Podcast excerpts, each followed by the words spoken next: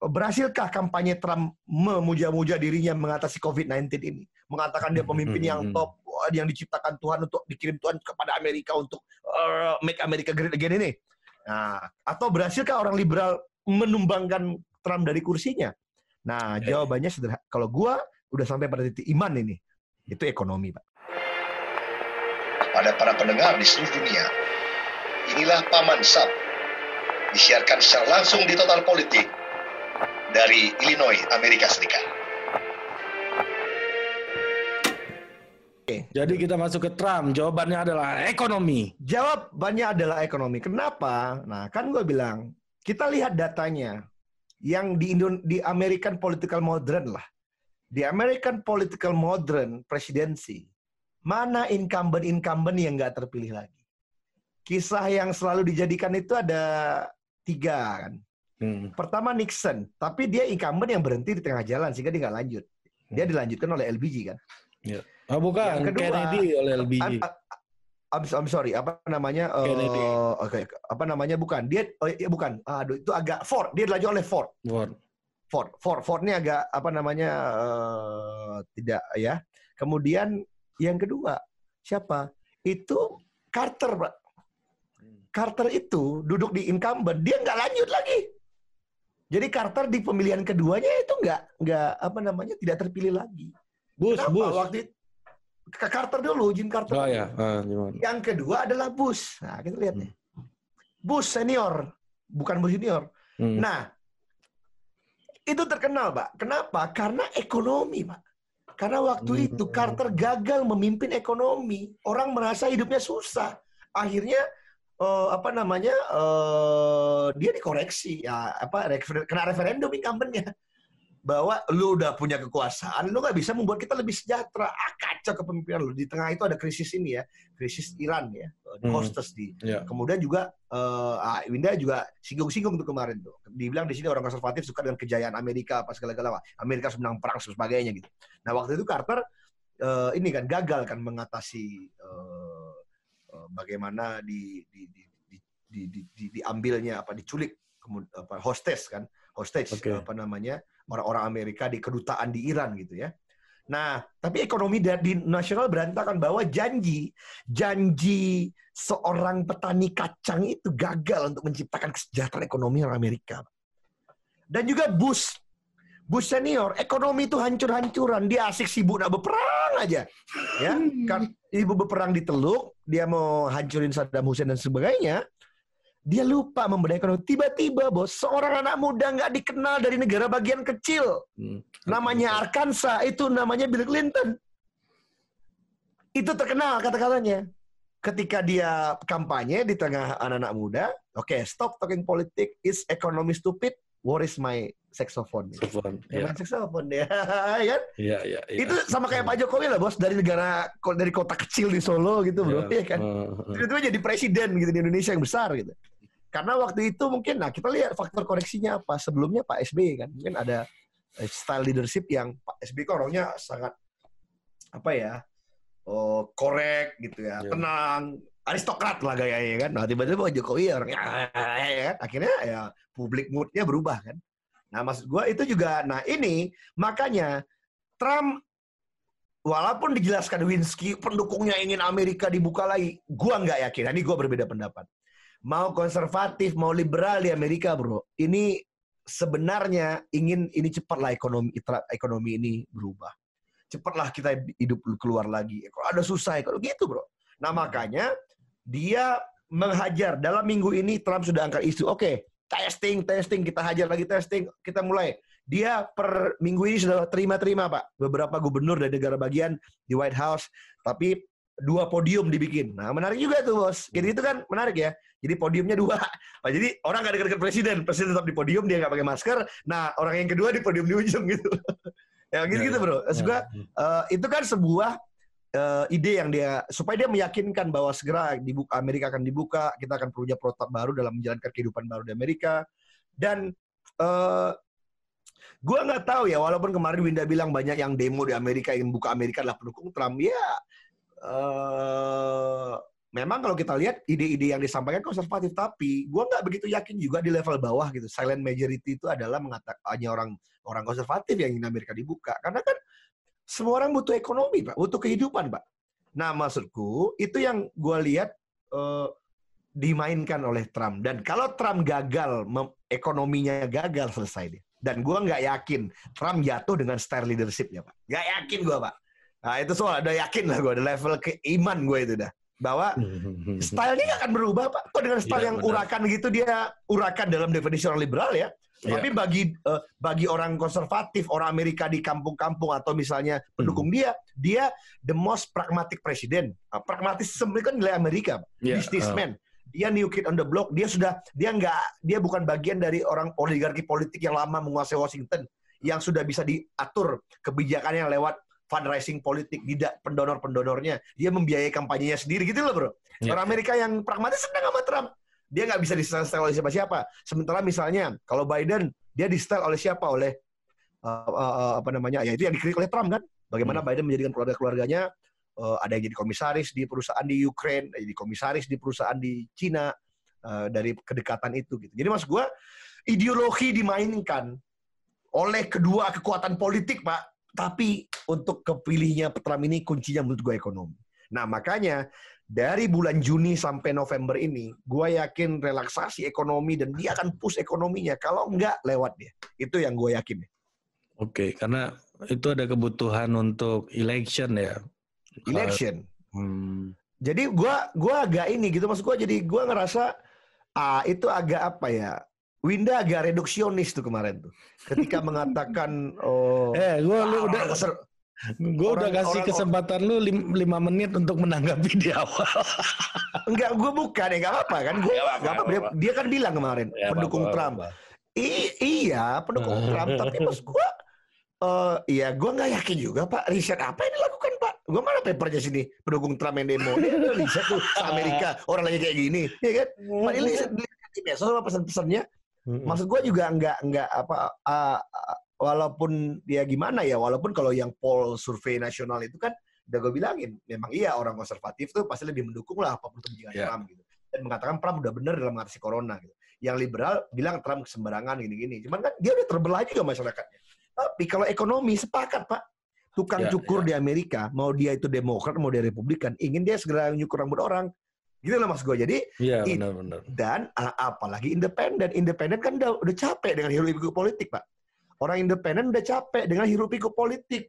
Dilihat apaan sih ini orang liberal, apaan sih orang konservatif. Eh, itu yang disebutkan ideologi kemarin kan. Iya, Nah, iya. tapi yang dekat ke keseharian mereka adalah ekonomi. Dan gua ada jelasin tadi, dua kali presiden yang nggak kepilih incumbent ini, Carter dengan Bush, itu jelas ekonominya kacau. Jadi, nah, makanya narasi Trump dia ulang-ulang, dia ulang-ulang. We have built the greatest economy, bla bla bla. Tapi selama ini kita udah membangun ekonomi yang kuat, kita mengembalikan ekonomi kita, menghidupkan pabrik-pabrik Amerika, American company settle, American worker, dia bahasanya, tapi tiba-tiba corona datang, tiba-tiba corona datang. Itu loh dia bilang, tiba. Jadi dia udah udahlah ideologi dan tuh tinggal ke belakang dia buat ekonomi. Nah, itu yang gue lihat. Kalau Trump berhasil mengatasi ekonomi Amerika ini di November, dia adjustment gitu ya, COVID eh, ini dia atasi dengan caranya, tapi ekonominya berdenyut lagi ya. Nah, ini menarik menurut gua. Dia Ya. akan terpilih lagi, tambah pusing orang eh, liberal. Dan Tapi kalau dia gagal, ah selesai lah. Satu Dan- dia akan masuk kepada Carter and Bush Club. Nah, jadi Ya. akan jadi Carter Bush Trump Club. Jadi dia terpilih lagi. Ya. Jadi hikmah apa yang bisa kita eh, tarik dari apa yang dilakukan Trump ini untuk Pak Jokowi di Indonesia? Tadi lu sempat tinggung sih di ngobrol sama gua. Ya kalau gua lihat pada akhirnya gini Pak, eh hikmahnya menurut gua eh kalau melihat gini, bukan bukan hikmah, best practice kali ya, Iya, best ah. practice. Pertama memang mau nggak mau kita nggak bisa Pak mengandalkan orang dan negara lain dalam mengatasi ini dalam hal sains. Andilalah Pak JK ngomong hal yang sama kemarin di PMI Hmm. kita nggak bisa, Mbak, ngandalin reagen misalnya untuk uh, Hmm. kecap uh, testing. Hmm. Kita bisa bikin sendiri. Dan menurut gua udah benar cara yang dilakukan Donald Trump. Task Force Gedung Putih itu, Task Force Istana itu, levelnya dipimpin oleh oh, kok nggak presiden wapres gitu langsung jadi menurut gua eh, dan libatkan semua jadi jangan jadi orang lain menurut gua ya itu hikmahnya bahwa ID adalah bagian dari task force harusnya lembaga Eijkman itu bagian dari task force karena itu yang Eijkman yang memang udah dari zaman Belanda pak dalam wabah-wabah dia udah buat udah risetnya udah maju gitu loh. Jadi Dan maksud tadi gua, sempat se- singgung soal istana gimana protap barunya gitu loh yang kayak oh ya, yang kedua juga dalam mengambil eh gua rasa ini gua nggak tahu ya pengalaman pengalaman politik gua juga mengatakan begini interaksi antar individu itu dalam politik penting, Pak. Hmm, hmm. Jadi entah gua nggak tahu ya, mungkin gua jadul kali ya. Gua beda sama jadul lah gua. Gua soul gua terlampau tua, tapi itu yang gue yakini. Enggak, enggak, Oh. enggak, enggak. Lu enggak tua-tua banget. Bukan maksud gua, jangan gini loh, apo-apo gaya gitu loh, Ri. Iya, iya, iya. oh, kita rapat pakai Zoom aja. Ya, Iya, Iya bisa kayak gini nih bisa zoom ri. Tapi kalau Iya. dalam organisasi nggak bisa menurut gua. enggak. Hmm. Tetap kehadiran fisik itu perlu kadang-kadang Hmm. gitu. Jadi menurut gua nggak usah risau menurut gua.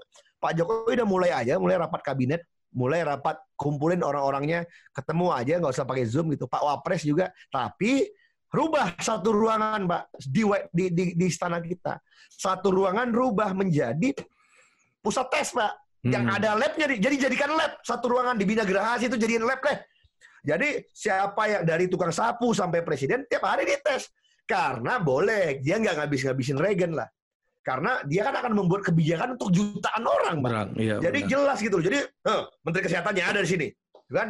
Pak Doni Munardo-nya ada samping dia. Ah, kemudian dokter ID-nya ada. Telepon sana dah telepon lah orang dari situ karena menurut gua ya harus kayak gitu. Dan eh, kita membuat sehingga perintahnya bisa nggak terjadi miskoordinasi. Menurut gua menurut gua miskom itu mungkin juga penyebabnya salah satunya karena rapat-rapatnya dari zoom bro. Ya, dan menurut gua ya. ini orang-orang yang belum tentu kompatibel sama teknologi kayak begini gitu. Kalau Nah, gitu. kita masih oke lah gitu kan. iya jadi menurut gua ya gitu ya kayak tadi jadi ya iya ini dikritik kalau kalau dia orang yang ideologi ya kritik oh nggak ke mana-mana nggak pakai masker nggak nyontohin tapi menurut gua ya kan kita ngerti kalau seandainya istana itu udah clear gitu ya pak ya ya kan nggak ada masalah pak wong semua yang masuk istana udah dikatakan bebas tapi dari PCR test bukan rapid test ya Iya, iya. hmm, yang teknologinya sekarang 5 sampai 15 menit udah jadi pak Iya. hmm. Kalau sebelumnya kan harian jadinya, Pak. Harian. Nah, tapi memang harus dedicated lab untuk istana.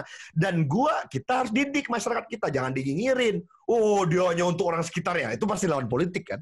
Tapi Iya. kalau bagi gua enggak, dia gua bisa memahami pada akhirnya kenapa kita harus mengistimewakan pembuat kebijakan, buat kebijakan dikawal sama forader, Pak. Kenapa dia harus punya ajudan gitu-gitu? Karena ya wak, bos, yang dia urus jutaan orang, Pak. Iya kan? Hmm. Kalau dia terlambat meeting, ya kita nggak apa-apa. Kita disalip oleh forader presiden dan menteri-menteri karena dia mau rapat. Gue baru sadar belakangan. Tapi karena lu udah kita kasih kewenangan lebih dan privilege lebih, urus kita. Jangan salah-salah. Gitu, Pak. Hmm, hmm, hmm. Nah, maka dari itu menurut gua ya itu segera aja karena ya menurut gua juga sama ekonomi. Hmm. karena gua udah mulai bisa ngomongkan dalam seminggu ini gua udah mulai aktif lagi berkoordinasi dengan teman-teman gua di daerah khususnya di daerah gua ya di Riau sama di Sumbar ya. Akhirnya miskoordinasi itu terjadi ya mungkin juga karena ini pak. Hmm. karena kebijakan yang berubah-berubah tuh karena kita nggak eh, itu gimana? Gimana? Kalau kalau ketemu hadir itu kan beda ya. Apalagi ini dalam keadaan darurat pak dalam keadaan darurat emergency kan. Gimana mana tuh oh, perintah itu gua nggak tepat. Menurut gua kalau orang lagi darurat menurut gua pemimpin nggak talk show. Mungkin itu juga tuh kemarin tuh. Menurut gua menurutnya pemimpin satu arah aja pak. Lagi darurat lagi perang pak Iya Iya, kan, lagi jangan, perang. jangan, jangan, Jadi menurut gua- jangan mudik dan pulang kampung juga. Menurut gitu. gua di situ Ya. gua nggak tahu ya. Mungkin jadi Pak Jokowi jadi dibully oleh Hmm. oleh oleh lawan politiknya, oleh orang yang eh, ya eh, sama kayak Trump jadi dibully oleh orang-orang konservatif Liberal, ya. kan, orang liberal karena tapi ya Trump memilihnya talk show sama Fox, Fox sama Fox itu talk show-nya gitu. Iya, iya. Talk-nya dia dia berdua jadi pertanyaannya udah di diatur-atur kan. Ini udah, udah pasti Ya, aman nih gitu. Ada pasti aman. Nah, gua nggak tahu. Eh nggak tahu juga jangan apakah antara Mbak Nana dengan Pak Jokowi udah atur-atur pertanyaan karena Mbak Nana kan temannya Pak Jokowi. Jangan gitu lah. Ya enggak, gua nggak tahu. Tapi Iya. menurut gua Kenapa Anda bilang itu? emergency. Kenapa Anda bilang mereka berteman? Indikatornya apa? Bos, Ah, gua, Gos, gua tuh temannya Mbak Nana. Iya, gua gua temannya dia tahu. juga. Iya. Bos, lu lihat ya. Gua, gua ingat, gua nggak tahu lah. Lu, gua kalau gua beda, gua jadi saksi bagaimana Mbak Nana tuh memulai mata Najwa. Nah, gua Iya. ngomong. nih. Iya, Itu dari iya. mejanya satu, Pak. Nggak meja dua. Mejanya tuh satu. Dan Pak Jokowi itu udah narsum di meja satu, Pak. Iya. Lu Bayangin. Ya, Ya, juga kalau bercanda ya. gue gitu, dia, dia mejanya baru satu, belum kayak show gitu, Pak. Iya, Masih one iya. on one di satu meja, satu meja kecil. Pak Jokowi udah udah di narsum di situ, Pak. Nah, iya kan? Iya Ah, gitu. Sekarang udah oke. show besar dia. Oke, ini kejadian di Indonesia juga bertahun-tahun kemarin, terutama di periode pertamanya Pak Jokowi, gue lihat ya. Nah, Eh, apa namanya, termasuk di pilpres kemarin sempat heboh juga. apa itu? Pak SBY ikut campur. Nah, Nah, ini di Amerika gimana nih? Obama ini menarik. Lu ini memang cerdas lu, Ria. Ya. Gua emang kagum gua sama kecerdasan lu nih. Gua nih jarang muji orang nih. gimana, gimana Tapi tradisinya? lu- Ya kalau lu kan agak benar. Nah, ya kalau Jadi lu kan tempat kema- semua kalau lu kan Google gua. Jadi ya udahlah. eh, ya ada. Masa Google dipuji kan? Asia, kayak gila lu, gak jangan lah. Nggak ada lu olah-olah aja gua. Lu tau gua tahu lu lagi olah gua. Gini bro, Eh, Amerika ini kan menjadi menarik karena dia soko guru demokrasi bagi orang yang mempraktikkan demokrasi. Ya. Bagi orang pilpres kita dulu juga dulu ya kita nggak dipilih langsung, dipilih kan Amerikan uh, kiblatnya. Tapi yang menarik itu adalah George Washington. hmm. George Washington ini dianggap pokoknya itu kayak ya Soekarno-nya Amerika lah. Hmm. Tapi orang Amerika lebih lagi lah. Kalau Soekarno tuh Soekarno tuh pada akhirnya bro dalam perjalanan politiknya dia yang dicintai lambat laun mengumpulkan satu demi satu orang akhirnya membenci dia, Iya Iya. kan? Dia memenjarakan kawannya, dia menangkap orang-orang yang pernah bersama berjuang dengan dia, yang pada akhirnya ada sekelompok masyarakat yang juga dalam sejarah kita kecewa dengan Bung Karno. Hmm. Berbeda dengan George Washington, Pak. Hmm. George Washington ini dikenal sebagai the one and only president of America whom yang tidak demokrat dan tidak republik. Jadi dia tidak orang partai. Nah, Ya, ya kan?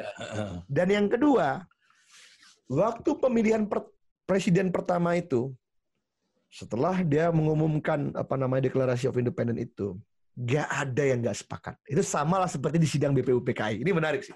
Di sidang BPUPKI sama, Pak. Di PPKI itu gak ada pesertanya yang pokoknya berani untuk bilang enggak, jangan Soekarno. Yamin aja gak ada, Pak.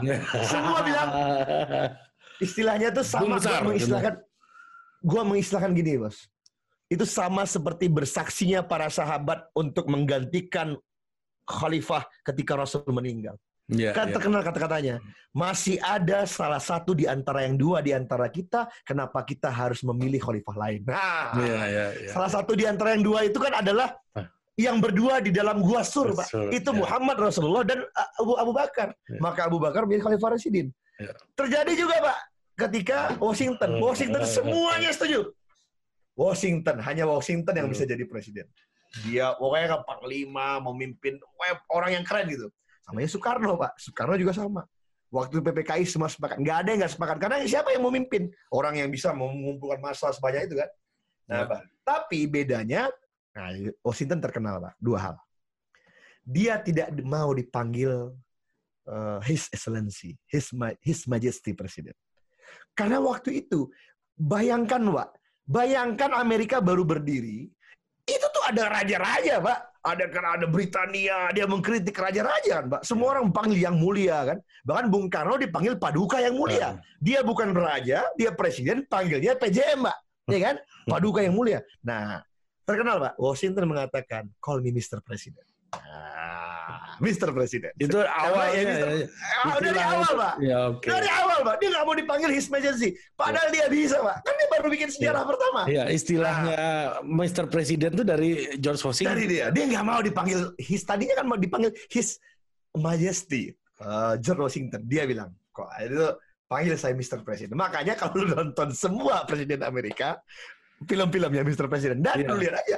Semua Mr. presiden Presiden kalau di, jadi di, dan semua Mr. pejabat juga kayak gitu, Mr. Mayor, Mr. dan wartawan. Panggil Mr. Karena itu setara, ya kan? Nah, Ya, ya, ya. Yang ketiga, ketika ditanya, ini penting Mbak, ini kan menjawab pertanyaan lu. Ketika ditanya, kenapa lu lakukan itu? Ah, yang ketiga, yang ketiga, sorry, yang ketiga. Waktu itu, kalau dia mau, Pak, dia bisa kayak Pak Bung Karno, dia bisa kayak Xi Jinping hari ini jadi presiden Amerika seumur hidup. Gak Hmm. ada orang yang bisa mengalahkan popularitas Washington, Pak. Ya. Tapi Washington bilang, nggak, saya cukup dua kali. Karena negara ini dibikin dengan konstitusi. Di konstitusi kita, kita hanya dua kali. Dan apa yang dilakukan Washington ini menjawab pertanyaan lu. Dia masih berpengaruh, Pak, di Was- di Washington, Pak. Dia masih eh, bisa ngatur-ngatur, Pak. Tapi dia memilih kembali ke mansionnya. Dia kembali ke perkebunannya. Dia bertani anggur, Pak. Ya. Dia membangun perpustakaan kecil dan udah sampai dia meninggal di kamp, di, di perkebunannya, Pak. Dia nggak ada cawe-cawe politik, dia tidak ada ngurus-ngurus politik karena bagi dia itu sudah yang melanjutkannya. Ketika ditanya itu semua kepada dia, dia bilang, because I was set the standard for the American katanya. Ah. Yoi. Karena saya membuat standar. Kalau nggak saya bikin kacau negara ini nanti. Nah, dari itu, ini menarik Pak. Dari standar yang sudah diset oleh Washington ini, ini menular Pak. Bush nggak pernah ngomen-ngomenin Obama Pak. Nggak pernah Pak. Clinton nggak pernah ngomen-ngomenin apa namanya Presiden eh, Obama, apa, Ya. apa sorry, apa Bush Junior. Junior. Karena mereka udah sibuk aja dengan kegiatan sendiri. Dan eh, akhirnya dibuat undang-undang juga, Pak. Dibuat undang-undang kan. Yang ini ditiru juga oleh zaman Pak SBY, Pak. Hmm. Pak SBY kan membuat peraturan perpres kalau nggak salah gua tuh. Yang eh, mantan presiden itu, wakil presiden itu dapat rumah, Nah, dapat iya. pas pampres berapa gitu-gitu. Nah, bedanya tuh gua nggak tahu di perpres kita tuh juga dapat gaji ya, dapat tunjangan dan dia boleh membuat library, Pak. Ya. Makanya ada JFK Library, ada Carter Library, ada Reagan Library, ada library-library mantan Presiden Obama Library dibangun nih kan ya. Nah maksud gua, lu tanya tadi Obama dan SBY, ini Obama nih agak unik pak. Jadi kalau lu tanya Pak SBY tadi, memang kalau di kultur Amerika tuh agak tabu pak. Eh, cuman kan Pak SBY sadar juga ini Indonesia bukan Amerika ya. Nah mungkin Pak SBY tidak eh, merasa perlu untuk seperti Amerika benar-benar hilang dari ruku politik karena pada saat yang sama Pak SBY kan ketum partai. Partai, ya. Ya kalau ketum partai masa diem-diem, dia kan Ya. harus membuat mencari pendukung gitu. Hmm. Nah cuma nampaknya tabu ini akan dilanggar oleh Obama Pak di konteks Amerika. di sekarang ini. Ya. Karena minggu yang lalu Obama itu mengumpulkan, wah Obama alumni katanya. Hmm. Ini nih agak menarik. Obama ini dia melanggar tabu nih bahwa presiden sudah tidak menjabat mengomentari dan cawe-cawe kepada presiden yang lagi menjabat. Ah, Ya. jadi dia melawan ini nih, melawan tabunya Bush apa? I'm sorry, Washington, Pak.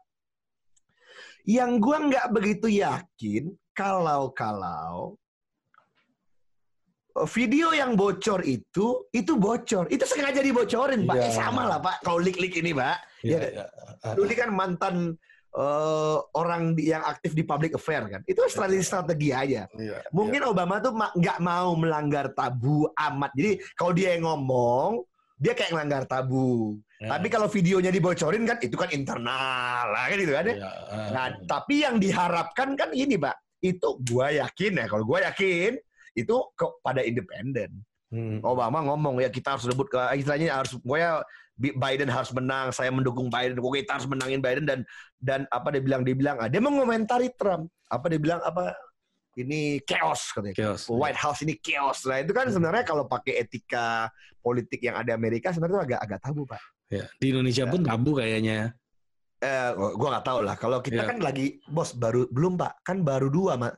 Bu Mega, gua rasa Bu Mega melakukan itu. Bu Mega tuh pun, gua belum pernah lihat Bu Mega tuh bahkan waktu zaman Pak SBY jadi presiden dia diam aja loh. Itu Iya, keren menurut gua. ah, ah, ah. Menurut gua Bu Mega keren. Iya. Padahal waktu itu dia ketum partai ya. Iya, iya. Nggak pernah ngomentarin Pak SBY ya. Eh, bener. Nggak ada. Jadi gua nggak tahu. Dan oposisi loh. Iya, Jadi gua. itu the one and only oposisi kan waktu itu. Karena mungkin itu kalau kata gua itu keunggulan Bu Mega. Bu Mega tuh kalau gitu-gitu keren, Ri. Hmm. Gua nggak tahu ya. Gua berinteraksi langsung sama Bu Mega tuh aja tiga kali gitu, yang langsung gitu. Tapi gua nggak. Tapi Bu Mega dalam hal itu dia keren. Dia dalam hal ingat teman, ya loyalitas pada kawan, apa namanya orang yang benar-benar se- setia berjuang dengan dia, dia lain. Nah itu ada juga di Pak Prabowo. Pak Prabowo gue lihat kayak gitu juga top bro. Hmm. Ya Bang Edi misalnya jadi menteri itu kan ajudannya dia, Pak. Iya kan orang-orang yang udah bersama sama dia. Dan maksud gua hal-hal yang kayak gitu tuh ada di Bu Mega juga. Hmm, Pak Bi- Pak Bibi juga nggak pernah komentar gue lihat. Nah, Pak Bibi tidak mengomentari Pak Harto ya. Dan setelahnya juga. Dan setelahnya ya itu keren itu. Iya. Nah, heeh. harusnya kan tradisi tuh. Iya. Nah, cuman mungkin mungkin Break the mungkin- rules. mung- eh, mungkin lagi mau set standar baru itu. Iya. I was set the standard for Indonesian kata Pak. Ah, Pak SBY. ya kan? Iya. The new, stand- new normal, Pak. Enggak, tapi gini, maksud gua, cuman kan gini, tentunya akhir gua merasa, ini ini pandangan liar gua ya. Hmm. Gua merasa kalau seorang Obama sudah melanggar set standar ini, Pak. Tapi dengan strategi dia ngelik-ngelik dan dia membuat Hmm. mengumpul Obama alumni dan sekarang semua alumni Obama memang berkumpul, Pak. Alumni kampanyenya, relawan-relawannya untuk melawan Trump. Nah, ini menurut gua memang berarti itu ketakutan orang liberal, Pak, menurut gua. Dia takut, Hmm. berarti dia ngeri, Pak. Dia nggak punya cara lain lagi, menurut gua ya. Dan kalau sudah seperti itu, nah gua agak liar lagi nih, Pak. Gua agak liar Hmm. nih. Hmm. Menurut gua ini bukan Trump versus Biden. Tapi Obama. Ya ini adalah Trump versus Obama. Menarik. Iya. Kalau dulu Trump ini lawannya adalah eh, siapa lawannya Trump dulu sebelumnya? Hillary. Hillary, ya. Antara Hillary sama Obama itu kan kayak cat, cat and dog relation, Pak. Iya, ah, Walaupun setelah itu dia jadi apa? Jadi Secretary of Secretary of State-nya, State. dia sama-sama, tapi itu kayak ma, seperti akhirnya berjalan bersama-sama terus bisa lagi kan gitu. Hmm. Ya toh timnya Hillary nggak dibantu oleh timnya Obama kan. Nah sekarang enggak nih Pak, semuanya turun Pak. Wah ini keren ini. Karena Jadi wapresnya kali. Nah, karena ya ya tadinya gue pikir karena wapresnya, tapi setelah gue pikir-pikir dengan Obama memimpin ini, ya ini Obama versus eh, Trump. Bisa-bisa jadi Ini ketua Obama- tim ses ya ini eh, Obama Jadi ini ini. kayak gini pak, ini di- ini kayak Obama, ini nih niru Putin ini pak. Iya, iya. Putin kan come- comeback dengan cara memasang adiknya, nah, Hmm, mentinya, Medvedev menjadi prime minister. besar. Ya. Karena yang konstitusi Rusia baru tidak boleh presiden itu berturut-turut. Jadi Medvedev perdana menteri naik menjadi presiden, Putin jadi perdana menteri dulu. Ya. Tapi begitu selesai satu putaran, Putin nyapres lagi, main lagi dua periode. Iya kan? Iya. Itu cara dia menyiasati. Dan mungkin mungkin dia nanti udah dua periode jadi prime minister lagi, nggak tahu aja gitu kan. Iya. Yang penting dia berkuasa 30 tahun dengan cara itu. Nah, gue nggak tahu. Nah kalau kayak gini berarti kan Obama merasa wah dia harus turun tangan karena mungkin dia masih merasa punya pendukung, nggak bisa dibiarkan sendiri Bidennya. Hmm. Dan mungkin dia belajar sama Indonesia juga pak. Karena iya kan? Karena kan kita gue udah pernah kasih tahu lu kan Ri. ya. Di Indonesia Ri, orang yang pernah jadi wakil yang naik menggantikan nomor satunya, terus dia re-election dia kalah. Ya, dia lupa karena ketika dia melanjutkan dia pikir dia yang dipilih. Padahal orang milih itu nomor satunya. Ya. Hmm. Makanya dulu orang tuh nggak milih Biden, orang milih Obama pak, Ya, gitu loh. hmm. Karena karena pakai teori ingat nggak lu tadi yang gue bilang basisnya berapa? Trump kan udah punya basisnya. Pada basisnya dia ngomong ini, kepada independen dia ngomong ini, kepada lawannya dia nggak peduli ya kan. Nah tapi kan Obama jelas sudah pernah punya basis gitu loh maksud gue pak. Kan Obama tuh berarti kalau Obama turun tangan, udah pernah ada orang yang milih Obama di ballot di, di kertas suara pak. Ya. Yang mungkin waktu pilpres dia milih Trump. Nah ini yang mau diambil lagi oleh Obama kan? Oh balik lagi pilih gue nih ya, Iya kan? Tapi karena nggak bisa gue dipilih lagi, ah ini ini Biden Biden. Hmm. ya itu gue berpikir lihat lagi. Ya, ya. Ini, ini bukan Trump versus eh, apa namanya Biden, tapi Trump versus Obama. Hmm. Ya karena bisa melakukannya secara natural ya. Jadi kita nggak Ah, agak liar-liar aja. ah, lihat aja. Ah, gila. Gila, menarik juga lu cara melihatnya ya.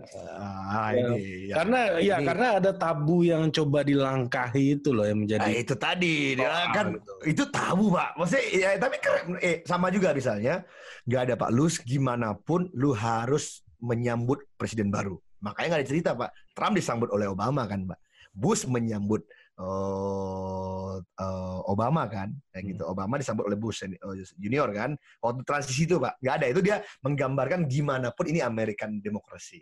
Walaupun lu konservatif, lu- dan mereka juga mengagungkan yang namanya bipartisan. Ada saatnya kita partisan politik, ada bipartisan. Toh misalnya kebijakan apa namanya kebijakan bailout kemarin kan, cash transfer kemarin kan bipartisan, Pak. Votingnya nol, Pak. Iya dan tidaknya eh, versus nol. Bahwa itu anonymous voting kan. Semua mengatakan nggak tertutup. Ya kita, kita dukung. Tapi kan ya, ya ini semua ber, itu ada etik apa tuh ada tradisi-tradisi. Nah, Hmm. menurut gua itu yang me- kalau tradisi itu kan lama ya Ria. Ya kayak Winda ngejok. Gua jadi ingat tuh, Winda itu ngejok tuh gue ngasih tahu tuh, yang dia bilang orang di Amerika tuh kalau mau calon menantu tanya lu Republikan atau Demokrat, eh gue yang ngajarin itu. ini nih. ngasih tahu maksud gue. Ya. Iya maksud gue kayak, tapi mas gue mau bilang bahwa itu tradisi, nah itu beda. Iya, iya. Tradisi, tradisi itu kan susah ri. Bantu awak orang orang Minang gitu, sile tradisi tradisi kan. Hmm. Ada tradisi, tradisi itu ya di Amerika tradisi pak. Lu sekeras itu tapi lu tetap American gitu, ya kan. Hmm. Ada bipartisan itu tradisi. Ada hal-hal kita nggak pakai partisan politik gitu. Nah ada hal-hal yang eh udah lu harus menerima kekalahan kan gitu kan. Walaupun gimana gimana, cuman kultur itu kalau kita masukkan ke kita gimana? Yang kayak lu tadi biasa orang Amerika tuh biasa aja dibilang apa tuh berdebat gitu biasa aja Hmm. memprotes di depan umum tuh biasa dan nggak baper. Hmm. Nah, di kita kan baper. Misalnya, ya baper. Gila lu kalau gua memprotes eh, apa namanya orang yang berbeda politik, kemudian agak keras tuh, oh, gila. Bisa gila lah pokoknya. Dan Nah, perdebatannya yang- seru banget kalau presiden capres Amerika tuh debat ya sampai nunjuk-nunjuk muka ya. Iya, dan biasa aja, biasa Ya. aja. Nggak, nggak, ya apa ya, nggak apa namanya. Nah, gua balik lagi ke cerita ya. Walaupun mungkin, Pak, gua nggak ngerti. Gua memperhatikan politik Amerika, ya nggak hanya setelah gue di Amerika, sebelumnya gue perhatikan. Kan Trump juga sebenarnya secara psikologi itu ada ada kayak ininya sama Obama, Pak. Revenge-revenge ya, Pak. Hmm. Bagaimana dia di roasting oleh Ya. Trump kan dalam uh, koresponden dinner di White House. Oh diketawain lah waktu Trump uh, ngeledek soal akta kelahirannya Obama. Obama tuh mempermalukan Trump dengan slide-slide show gitu, Pak. Dipermalukan Trump ada Trump House gitu apa? Oh, White House jadi Trump House dan ternyata kejadian bener, Pak. Trump White House jadi rumahnya Trump.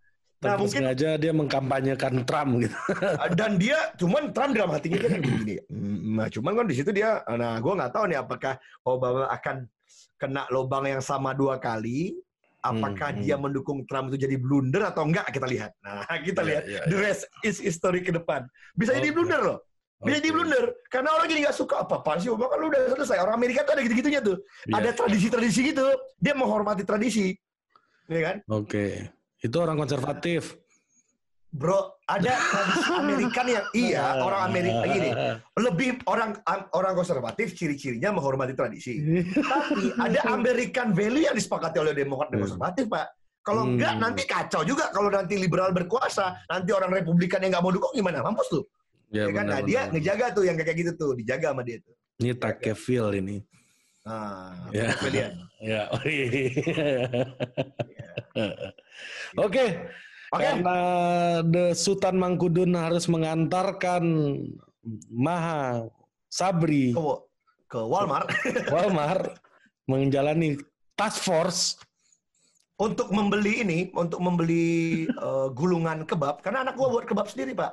Yoi, keren Karena di sini kebabnya kan beda. Terus dia suka kebab di Indonesia. Akhirnya dia bikin kebab sendiri enak kebabnya. Udah mirip sama ini kebabnya si Baba Raffi. Bagi eh, gua mau add, add lib sedikit bahwa eh, yang mau pesan sate di daerah Chicago dan sekitarnya makan makanan Padang silahkan kontak langsung. Boleh, boleh. Jadi sekarang karena ini saya profesi saya baru sekarang saya kembali ke kalau kata orang Minang saya kembali ke pokok galeh. Karena keluarga saya berbisnis makanan kuliner. Saya di sini di samping mendampingi istri yang sedang sekolah dan menjaga anak-anak, saya juga jualan sate Padang. Kalau ada yang mau sate Padang tenang, sate Padang saya enak. Sultan Mangkudun satenya. Yoi. Oke, terima kasih dah. Kita jumpa lagi Ya. di kesempatan berikutnya. Oke. Bye. Produced by Total Politik and powered by haluan.co.